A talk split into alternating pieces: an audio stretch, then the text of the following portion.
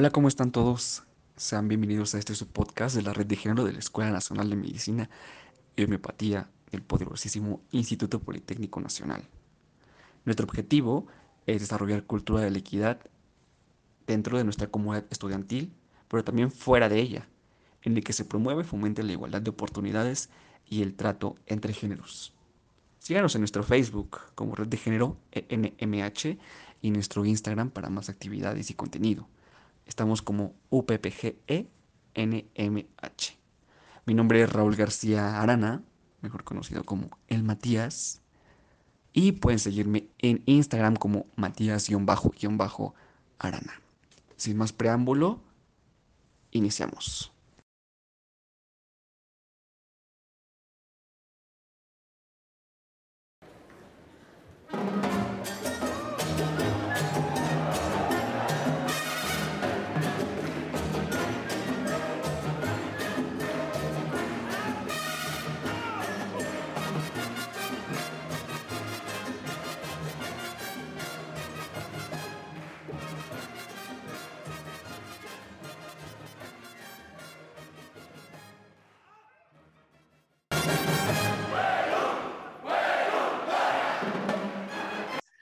El día de hoy me complace en presentarles a la psicóloga Graciela Ortiz.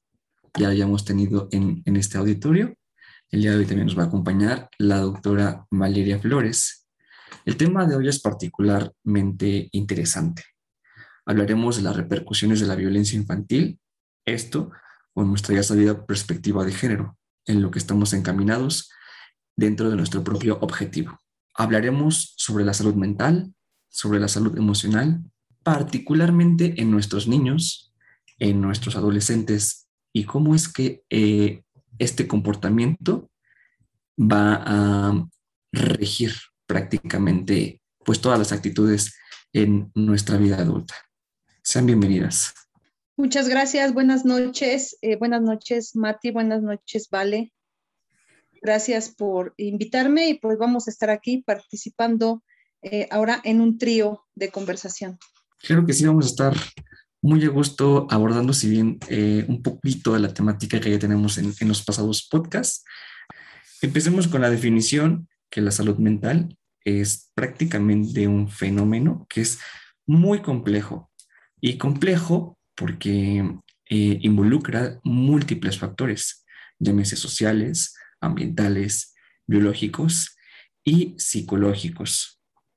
Dentro de este término van a estar incluidos padecimientos como la depresión, la ansiedad, la misma epilepsia, demencia, trastornos esquizoides. Algunos de estos trastornos mencionados están prácticamente en, en ascenso en las estadísticas en los últimos tiempos. Es preocupante, es alarmante cómo estas cifras de trastornos mentales están a la alza. Y todo esto con un trasfondo de un mal, de un, de mal tratamiento, de una mala prevención, de una mala profilaxis, si así se me permite evaluarlo, de la salud emocional.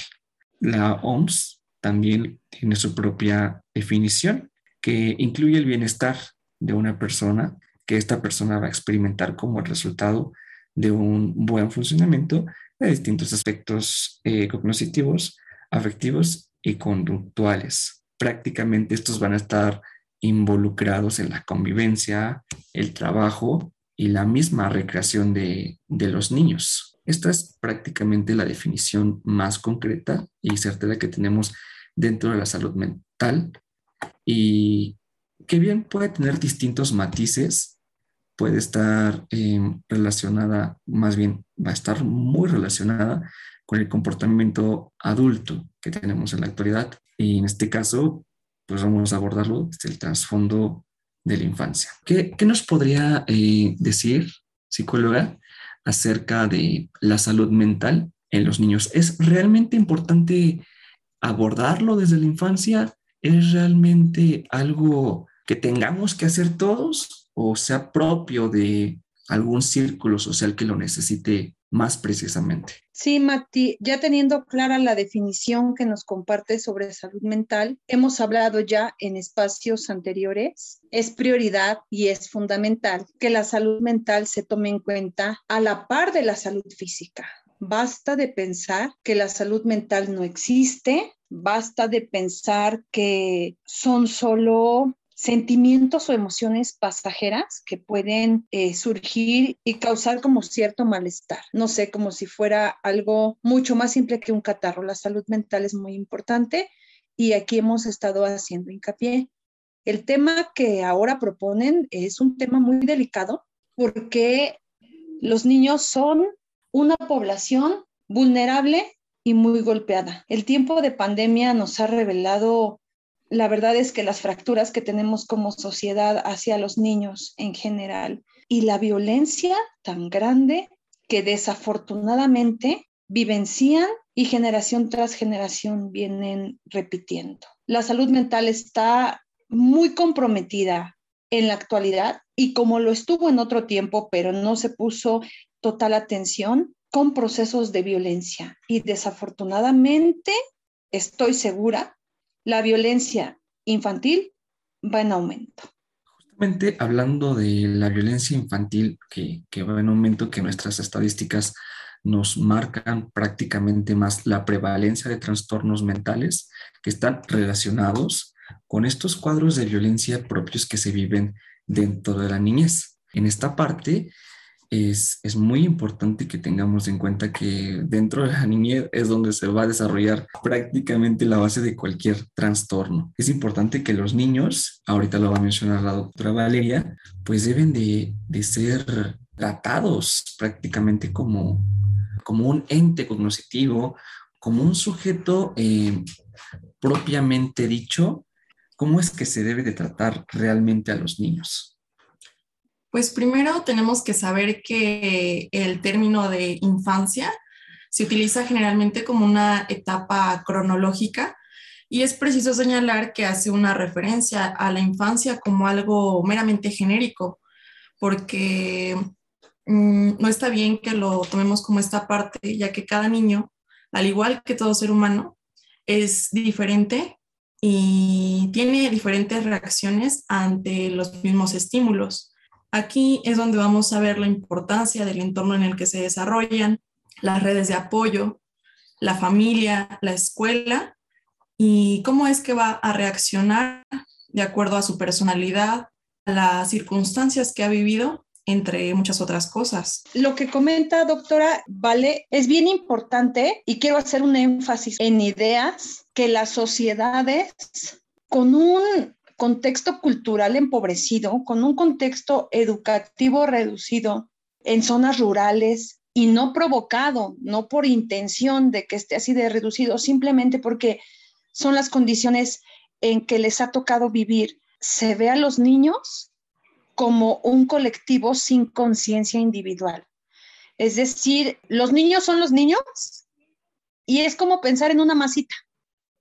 O sea, todos los niños son los niños y no hay una, algo que los individualice y les dé una identidad propia, una individualidad y una conciencia que los adultos puedan verlos como personas. Los niños pareciera que les toca ser niños y ya son niños y espérate a que se te quite el ser niño para que entonces puedas hablar. Cuando ya no seas niño puedes opinar. Mientras tanto, solo eres niño y, ya, se les ve así como son los niños pequeños. A la par con esto, se pierde mucho el trabajo que tienen que hacer los adultos y los espacios vitales, todos los contextos que están alrededor de los niños para poder nutrir esa infancia. Y nutriendo esa infancia con un contexto social enriquecido, empezar a verlos con cierta individualidad. No estoy diciendo que los países enteros no lo vean, pero si tenemos un problema en la infancia de violencia, es porque no se está sabiendo contener lo que los niños piensan y sienten, porque solo se les ve como niños. Y entonces, no me van a dejar mentir ustedes. A los niños todo se les olvida. ¿Lo han escuchado? Muchas veces. Es una frase que está marcada dentro de la sociedad de que está chiquito, ya cuando está grande se le va a olvidar totalmente. Entonces, frente a los niños, puedes hacer cualquier cosa porque se les va a olvidar. Pero dense cuenta, hay una inconsistencia. Los niños aprenden muy rápido, son como esponjas. A los niños se les queda todo, resaltando que cuando eres pequeño tienes mucha capacidad de aprendizaje. Pero cuando hablamos de procesos de violencia y situaciones negativas en la vida de los niños, ah, se le va a olvidar lo que vio. Ah, y al rato ya ni se acuerda. ¿Tú de qué te acuerdas cuando eras niño? Ah, no, pues ya no me acuerdo. ¿Ves? Se olvida. Como si no dejara una huella, una huella en la mente, un recuerdo profundo. Me parece importante que en este espacio que tenemos, insisto, recalquemos la importancia de las determinantes sociales que están alrededor de la infancia en general, no solamente de un niño, y entender qué es lo que están necesitando y que no se tiene, que están sucediendo cada día más casos y situaciones de violencia, de homicidio a niños pequeños que mm, pues, no tuvieron otra opción, simplemente estuvieron ahí. Aquí em, mencionamos una, una parte deben de ser abordados de manera específica y particular porque están creando la propia conciencia. Nosotros estamos contribuyendo a la creación y nosotros somos el medio externo. En esta parte de, no sé si la doctora Flores eh, nos, nos quiera comentar como parte de aspectos centrales de qué significa un, un entorno empobrecido o un entorno eh, enriquecido para, para la sociedad dentro del comportamiento de nuestros niños. Bueno, es importante esta parte que, que menciona el doctor Matías porque el entorno nutrido nos va a generar muchos aspectos de soporte y cosas positivas para que el niño pueda crecer en un ambiente adecuado, que vea cosas positivas, que pueda tener como un escape sano a sus emociones a través del ejercicio, de la música, de la expresión, que tenga buen apoyo familiar, un sustento emocional fuerte, importante, en el que él se sienta seguro. Y en caso contrario, un ambiente negativo o poco nutrido, pobre, el niño se va a encontrar envuelto en violencia, en carencias, en situaciones a veces incluso de abuso, alcoholismo, todo esto lo va a ir normalizando, va a ir generando mecanismos para que pueda salir de ello, para que pueda resistir a la violencia, a lo negativo. Y todo esto poco a poco va a ir nutriendo una actitud negativa, una actitud violenta ante muchas situaciones de la vida, lo que no sería eh, en un contexto donde tuviera un apoyo. Básicamente sería una una perversión de su comportamiento, ¿no? El niño se va formando poco a poco, porque es importante que haga énfasis en lo siguiente. No se nace siendo violento.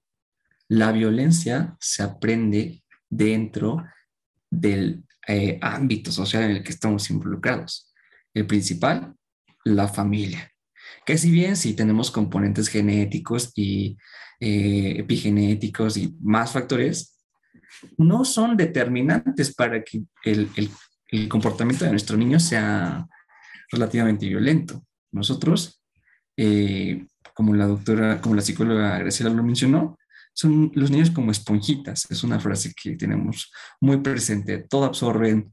Si bien no van a recordarlo todo de manera puntual a lo largo de toda su vida, son cicatrices que dejan marca en, en la psique y que están relacionadas pues, con su comportamiento en la edad adulta directamente, aunque digamos, ¿cómo va a ser que se acuerde de esto de chiquito? No, pues son realmente traumas que se viven, traumas que marcan y que van a señalar pues el, el curso de su vida, si, es preciso mencionarlo de esta manera. Definitivamente sí.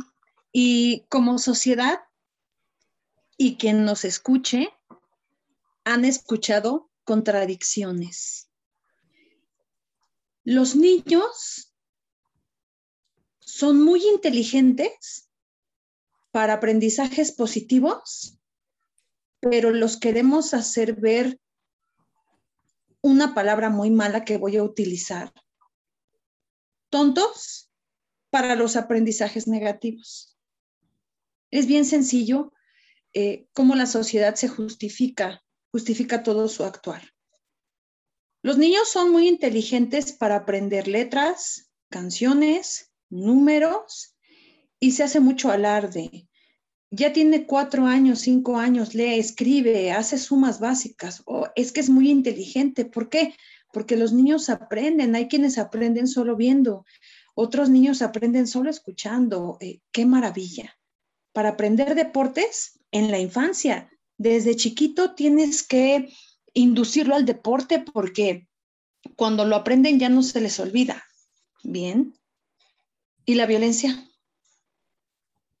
Ah, no, este, de eso ya no se acuerda. Cuando ven los niños que los papás se agarran a golpes, que se avientan cosas, que llega el papá alcoholizado, amenazando. Ay, eso se le va a olvidar.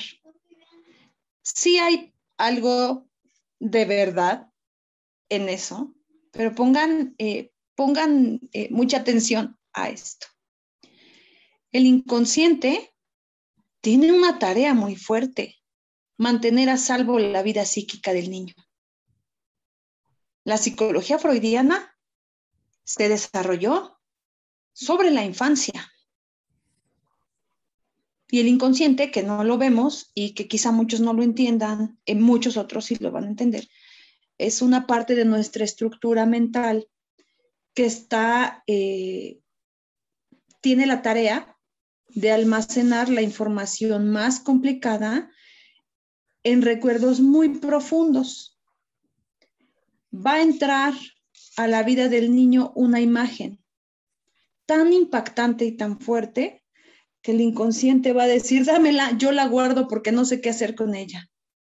El niño puede estar en su fiesta de cumpleaños, están conviviendo y después llegan los amigos del papá y dejan de convivir y empiezan a conbeber, como en México se usa mucho esa frase, y empiezan a subirse de tono, empieza a cambiar la música y llega el punto en que colapsa la violencia y eh, alguien ya muy alcoholizado se empieza a golpear con otro, alguien trata de defenderlo y también sale lastimado y los niños están ahí en su fiesta de cumpleaños viendo como uno de sus papás o sus dos papás se empiezan a agarrar a golpes. Se escuchan botellazos, gritan ofensas y ¿Acaso alguien volteó a ver al niño? A nadie le importa el niño. Era su fiesta de cumpleaños. Pero lo importante fue lo que los subiera de tono y los llevara a ese ejercicio violento. No siempre pasa, estoy poniendo un ejemplo. Al otro día el niño está como si nada, de verdad, está como si nada. Y se acerca normal a su papá y se acerca normal a su mamá y, y habla de lo que fue su fiesta de cumpleaños. Ese recuerdo se va a quedar para siempre ahí. Si el inconsciente hizo bien la tarea, el niño temporalmente lo va a olvidar. Pero va a haber un momento en donde toda la información que está ahí guardada va a empezar a salir. Cuando haya una conciencia más madura y se pueda trabajar ese recuerdo. Cuando los niños son muy pequeños y ven ese tipo de situaciones, es un desconcierto total. No entienden conceptualmente lo que está pasando pero lo sienten, lo viven. Hay angustia, hay ansiedad, hay un desespero. Hay algo que no sé qué está pasando, pero me hace sentir mal. Nadie se percata del niño, nadie lo retira de la escena, no se dan cuenta si está salvo, quizá también salió lastimado. Y pasa. El inconsciente tomará su tiempo para que el niño lo recuerde. Esto es algo que a la gente no le gusta saber, y muchos prefieren ignorar y se los digo por experiencia. los adultos están seguros de que eso que pasó ya no se acuerda. Sí se acuerda y va a salir. ¿Y cuándo lo van a ver? Cuando repita escenas de violencia en su vida personal. Espero que me haya dado, bueno, a entender un poco en esto. Quería hacer hincapié y retomar a Freud porque los niños son inteligentes para lo bueno, para lo positivo, pero la misma inteligencia los hace grabar en sus memorias la violencia. Los papás a veces, y me ha tocado, y yo creo que ustedes eh, van a compartir, va por la calle con el niño chiquito, pasa un carro muy cerca y entonces el papá le, le grita por lo menos tres groserías al del vehículo. Y entonces el niño en un momento repite una palabra de las que dijo el papá. Y entonces pues lo que recibe es un golpazo en la cabeza, un golpazo en la boca, en la espalda. Se le dice al niño tres groserías más. Tú no tienes que decir esas palabras. Solo yo las puedo decir porque yo soy adulto. Necesitamos entonces tener niños superdotados. Ah, yo aprendo por imitación, pero no debo aprender por imitación eh, lo que hacen mis padres. No, sí, pero solo algunas cosas, otras cosas no. ¿Cómo le vamos a enseñar al niño a que solo aprenda lo bueno y no lo malo si va a imitar?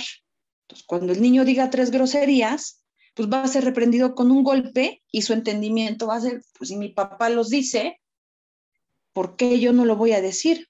Ah, pues es que tú tienes que saber que son malas palabras y no se dicen. Entonces, el aprendizaje por imitación a veces conviene y a veces no conviene, ¿no creen? Sí, doctora, yo creo que todo esto va muy relacionado eh, con la idea de la inocencia que se tiene de niño, ¿no? Y bueno, del estado de la naturaleza en el que está, eh, bueno, en esta edad. Y muchas veces pues tendemos a creer que él no va a discernir del bien y el mal. Y como ya nos comenta, a lo mejor en concepto no lo alcanza a comprender completamente, pero le generó malestar o lo puso en un estado incómodo a lo mejor no sabe lo que está pasando, pero sabe que eh, algo está mal, ¿no? Entonces no hace falta que alcance a comprender todo el concepto. El niño eh, a veces se encuentra como, se piensa que se encuentra como en un limbo, ¿no? Que no se entera de todo lo que le atañe, todo lo que está alrededor de él. Y esto es completamente falso. Y otra cosa que yo creo que es importante saber en, el contexto de que es un ente aparte y que es una persona, es que el niño no es malo ni bueno por naturaleza, es lo uno y lo otro. Y tiene la capacidad de hacer el bien y el mal. Ambos son pues meramente inscritos en todo ser humano dotado de razón. Y es importante que le demos la importancia a los niños de, de todo lo que razonan de ahora que platicamos que tanto para lo bueno, para lo malo, pues aquí se van a ver eh, involucrados todos estos conceptos, ¿no? Tampoco hace falta eh, dejarlo desde la visión paternalista y adultomórfica que se tiene generalmente de, de las infancias, yo creo. Justamente esta parte tan cruel, podría decir, de que el niño no es bueno ni malo. El niño realmente aprende cosas buenas y cosas malas propias de su, de su entorno. Y estas escenas que nos describió la doctora Vale y la psicóloga Graciela, pues escenas típicas, eh, no quiero generalizar, de el comportamiento social mexicano que vienen tan presentes y que realmente, pues quizás el niño lo resguardan ahí de una golpiza, pero pues ya vivió todo el momento, ya fue un aflujo emocional en el que el niño no sabe describirlo, el niño no sabe lo que está pasando, pero el niño lo aprende. Y dentro de esta parte de, la mm, oleada emocional, me meto directamente hacia el término de salud emocional, que radica prácticamente en el manejo responsable de los sentimientos, los pensamientos y comportamientos. Esto con el objetivo de reconocerlos, darles el nombre propio, darles el nombre de enojo, darles el nombre de tristeza, aceptarlos como parte de su eh, individuo, individualidad, integrándolos y que es parte de, de una normalidad que es una parte de la vivencia, que es una parte del desarrollo y que a su vez es parte de su formación. Como eh, un término de mm, Freud, en el que a mí me pareció muy fuerte, que describe a los niños como perversos polimorfos.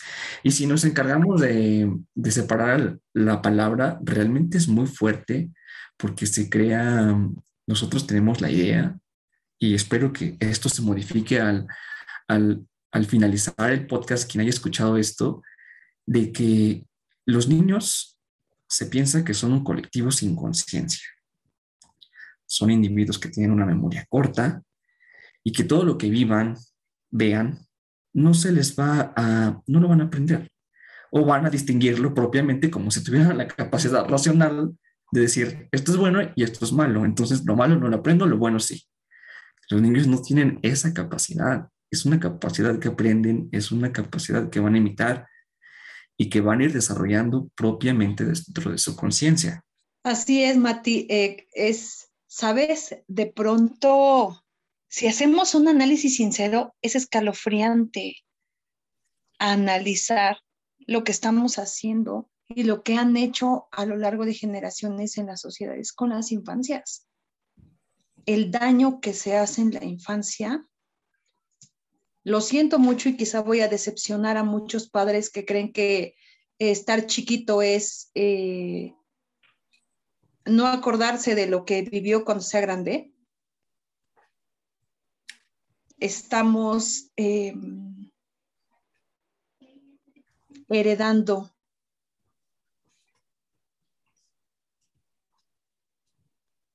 algo muy negativo.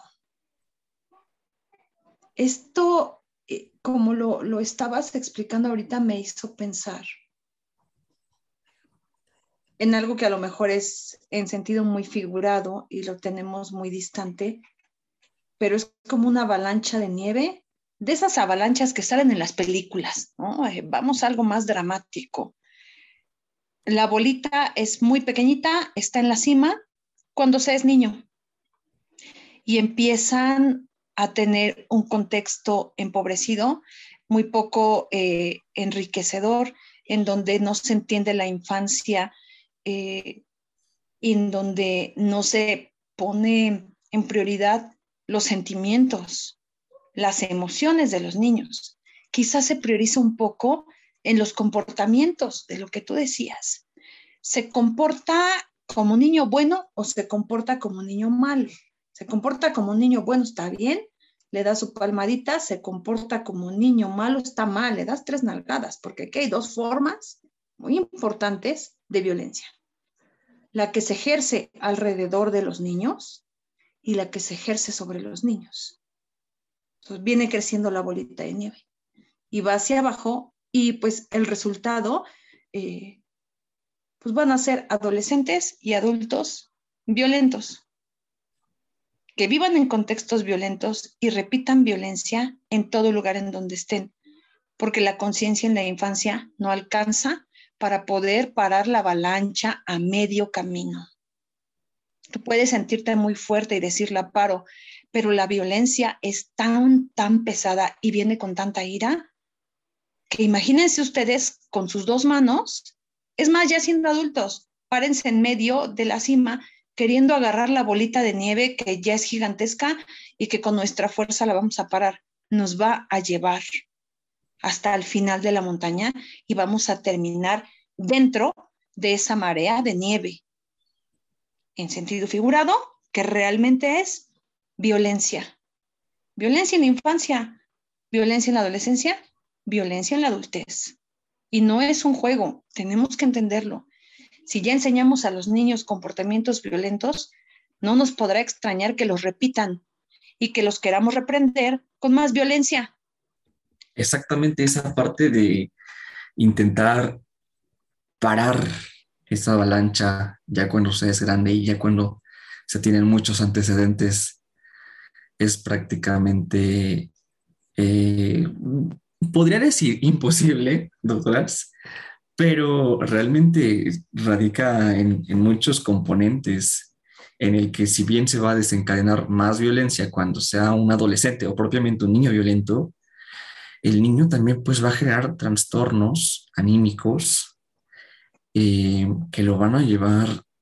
El niño no puede expresar sus emociones, no se le permite expresar sus emociones propiamente. Esto bien lo sabemos en nuestra sociedad, porque los, los hombres no lloran. Eso todos lo sabemos, ¿sí o no? Entonces, ¿qué hacemos los hombres? ¿Qué hacen los hombres? Pues reprimen esa emoción, la disfrazan y usualmente en qué se convierte. Ustedes van a decir, bueno, ¿y cómo se va a convertir en violencia? Señores y señoras, se convierte directamente en violencia.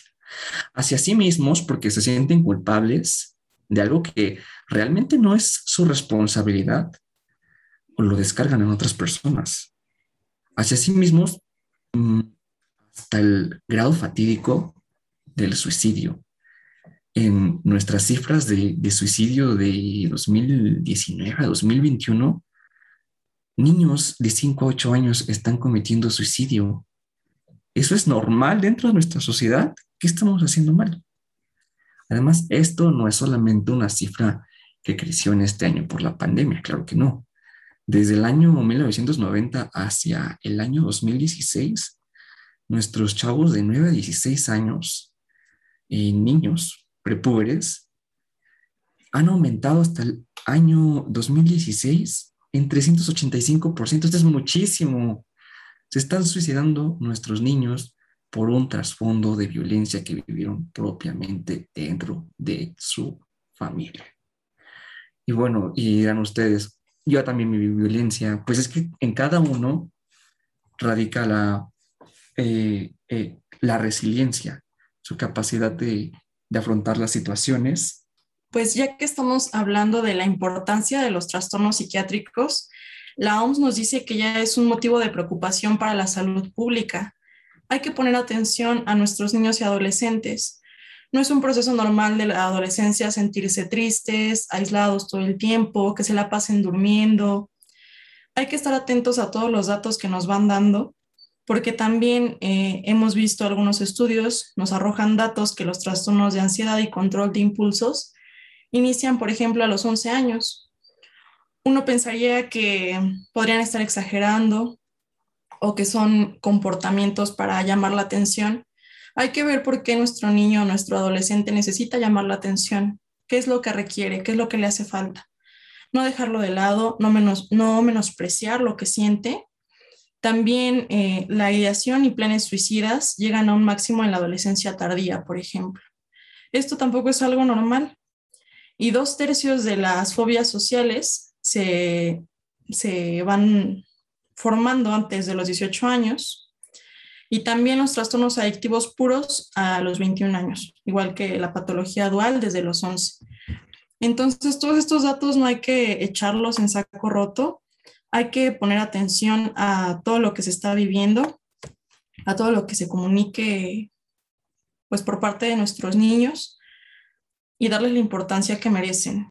Yo creo que una de las tareas más importantes es entender los mecanismos por los cuales los procesos del desarrollo afectan el riesgo para la aparición de algunos de estos trastornos y también para que aparezca la violencia. Ya sabemos que existen factores externos y también vamos a ver involucrados pues a muchos factores internos, como ya lo mencionó el doctor Matías.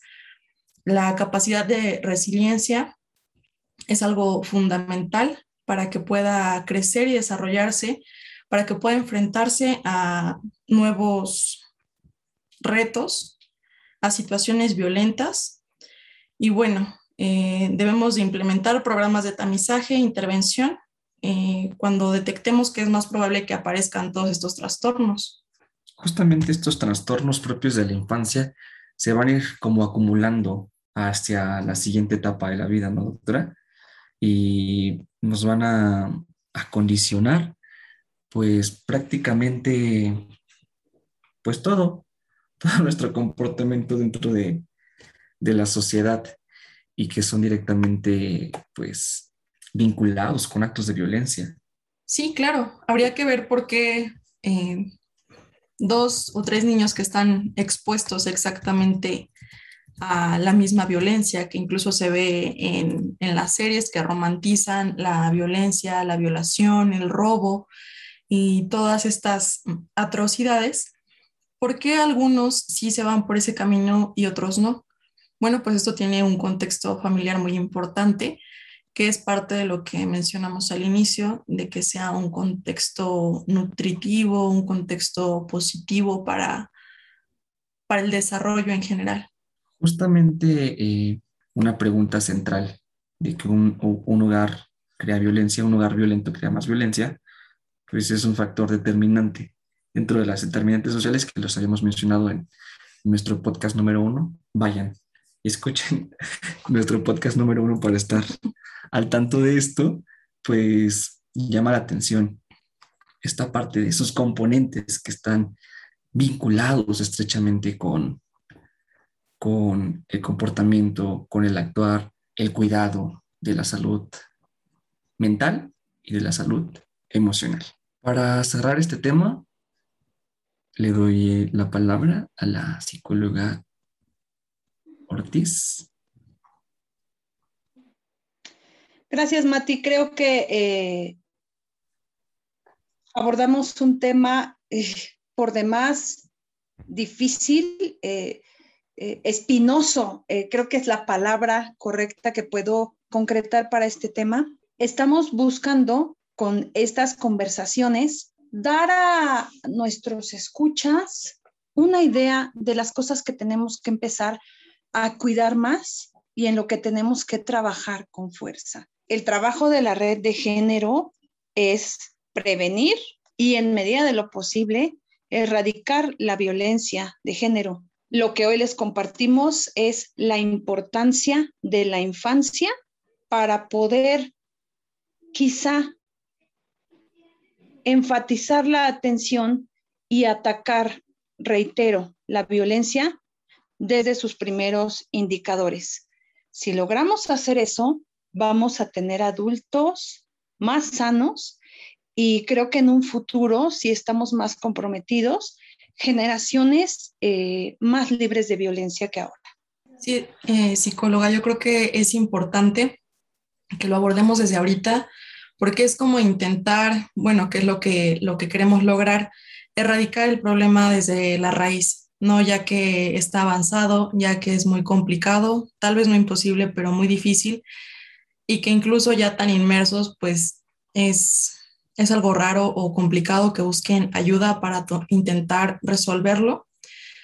Y bueno, simplemente para cerrar por mi parte, que no dejemos a, a los niños de lado, es importante visibilizarlos, darle la importancia que merecen a sus opiniones, a sus aprendizajes, también a las emociones que experimentan, más allá de, de intentar protegerlos de todo lo negativo, siempre explicarles y enseñarles que es un proceso natural de la vida, no todo va a ser bueno, pero que aprendan a salir de ello de la mejor forma posible, intentando evitar a toda costa las situaciones violentas, las agresiones.